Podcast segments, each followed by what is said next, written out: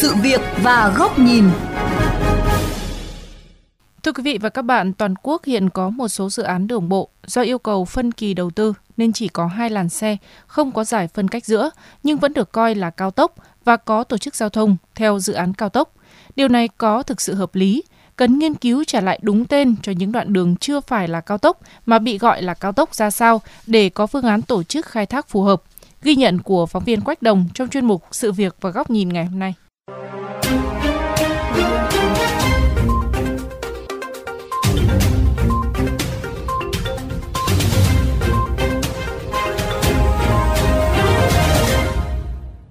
quý vị, thường xuyên lưu thông trên cao tốc Bắc Nam, tài xế Nguyễn Đình Thành ở Hà Đông, Hà Nội rất băn khoăn.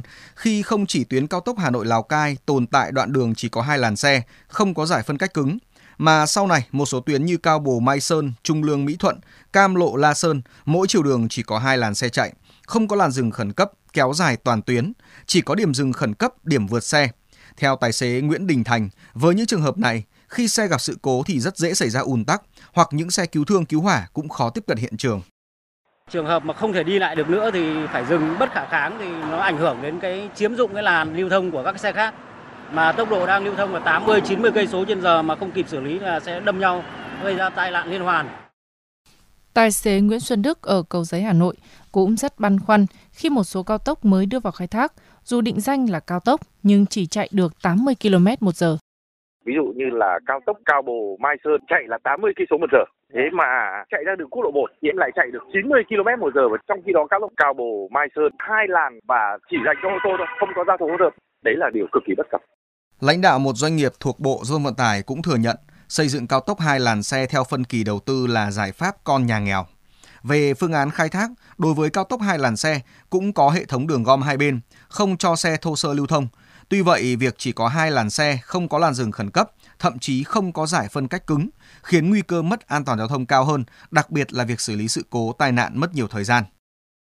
Thứ nhất là đúng có rất phân cách giữa thì đó là rất là nguy hiểm. và cái, cái, cái xe mà chạy với cái tốc độ 80 cũng là, là cao rồi. Về việc khai thác tuyến cao tốc cũng có là cái cấp phương tiện đi lại sau này có tai nạn hay xe trục trặc ở trên đường là nó là rất là bí nó ùn tắc ngay. Thì nhưng mà các cơ quan liên quan thì có lẽ là cũng tính toán về có lẽ là hô báo phương tiện chứ còn chuẩn cao tốc nó có lan tốc độ cao và lan đi mức bình thường mà có cái lan dừng khẩn cấp nữa. Nó tốt hơn nhiều. Tiến sĩ Đào Huy Hoàng, Viện Khoa học Công nghệ Giao thông Vận tải thừa nhận không có tiêu chuẩn cho cao tốc hai làn xe mà đó là tiêu chuẩn cơ sở phục vụ cho các dự án cao tốc phân kỳ đầu tư. Theo tiến sĩ Đào Huy Hoàng, hiện việc tổ chức giao thông đối với các dự án cao tốc hai làn xe không có giải phân cách giữa vẫn như áp dụng đối với cao tốc. Bởi vậy khi lưu lượng phương tiện cao, trong khi đường không có giải phân cách giữa, không có làn khẩn cấp, khiến người tham gia giao thông bất an. Khi mà thiết kế một tuyến đường thì phải căn cứ trên khảo sát lưu lượng thiết kế và cái việc tính toán cho năm tương lai là bao nhiêu năm. Ví dụ là 15 năm để ông thiết kế ra một cái đường là có mấy làn xe. Và khi mà tính toán thiết kế để vẫn đảm bảo cho các phương tiện có thể khai thác được đến cái tốc độ thiết kế. Thế nhưng bây giờ khi lưu lượng nó lớn quá thì nó sẽ lại không hiệu quả về mặt khai thác. Chuyên gia giao thông Doãn Minh Tâm cũng cho rằng đường cao tốc và đường bộ thông thường có tiêu chuẩn riêng. Nếu đảm bảo tiêu chuẩn cao tốc thì mới được gọi là cao tốc, còn không đạt thì xem xét đạt tiêu chuẩn thiết kế đường ô tô cấp phù hợp, không có chuyện nhập nhèm giữa cao tốc và đường bộ thông thường. Bởi đường cao tốc hoàn chỉnh, đảm bảo kết cấu hình học, kết cấu công trình trên đường, thỏa mãn tiêu chuẩn đường ô tô cao tốc thì được công nhận là đường cao tốc và được thu phí bởi lưu thông tốc độ cao, yếu tố an toàn phải đặt lên hàng đầu. Nếu đường cao tốc mà không đảm bảo tiêu chuẩn, tức là thiếu cái này thiếu cái kia thì dứt khoát không được thừa nhận đấy là cao tốc. Trong trường hợp mà cao tốc bị vi phạm mà vẫn được khai thác do phân kỳ đầu tư cũng được nhưng không được thừa nhận là đường cao tốc. Nó có thể là đường cấp 1 tương đương đường cấp 1 hoặc là đường cấp 2 đường bộ. Cái đấy phải rõ. Đã đảm bảo cao tốc rồi thì tất cả các tiêu chuẩn phải thỏa mãn không có chuyện châm trước.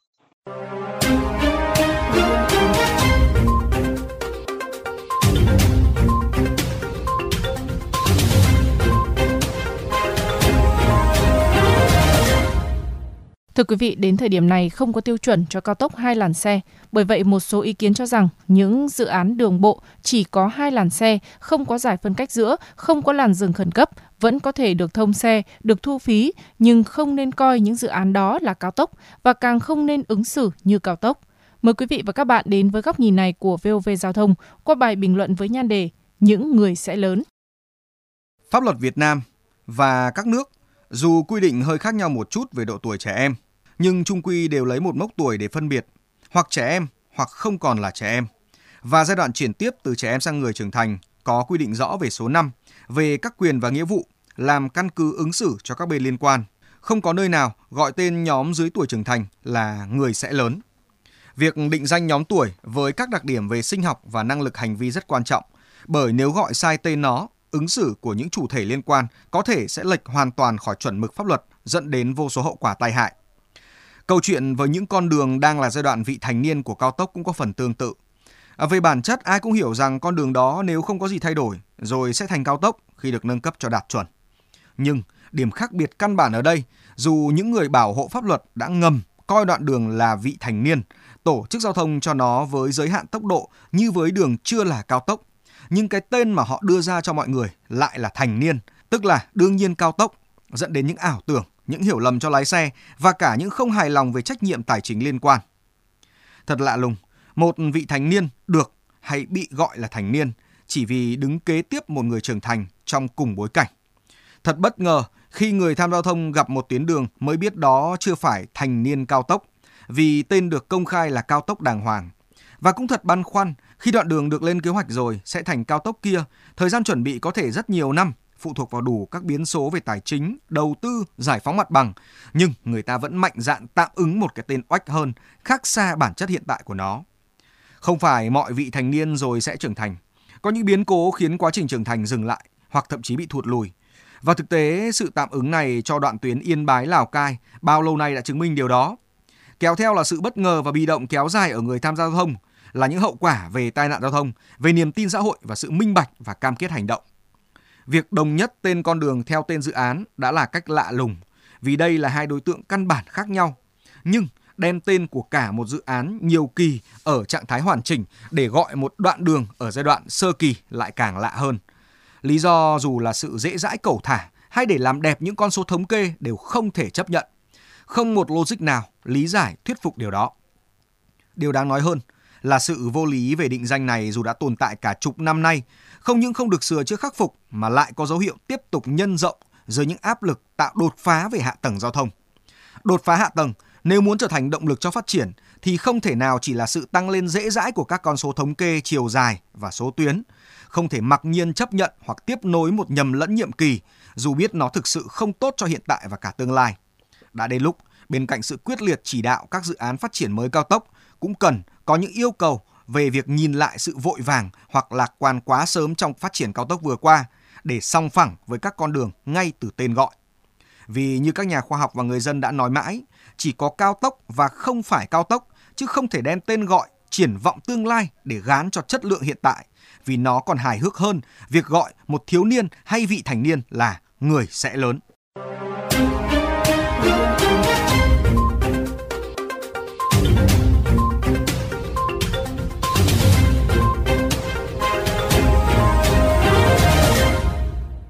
Đến đây chuyên mục sự việc và góc nhìn với chủ đề trả lại tên cho đường nếu chưa thành cao tốc cũng xin được khép lại.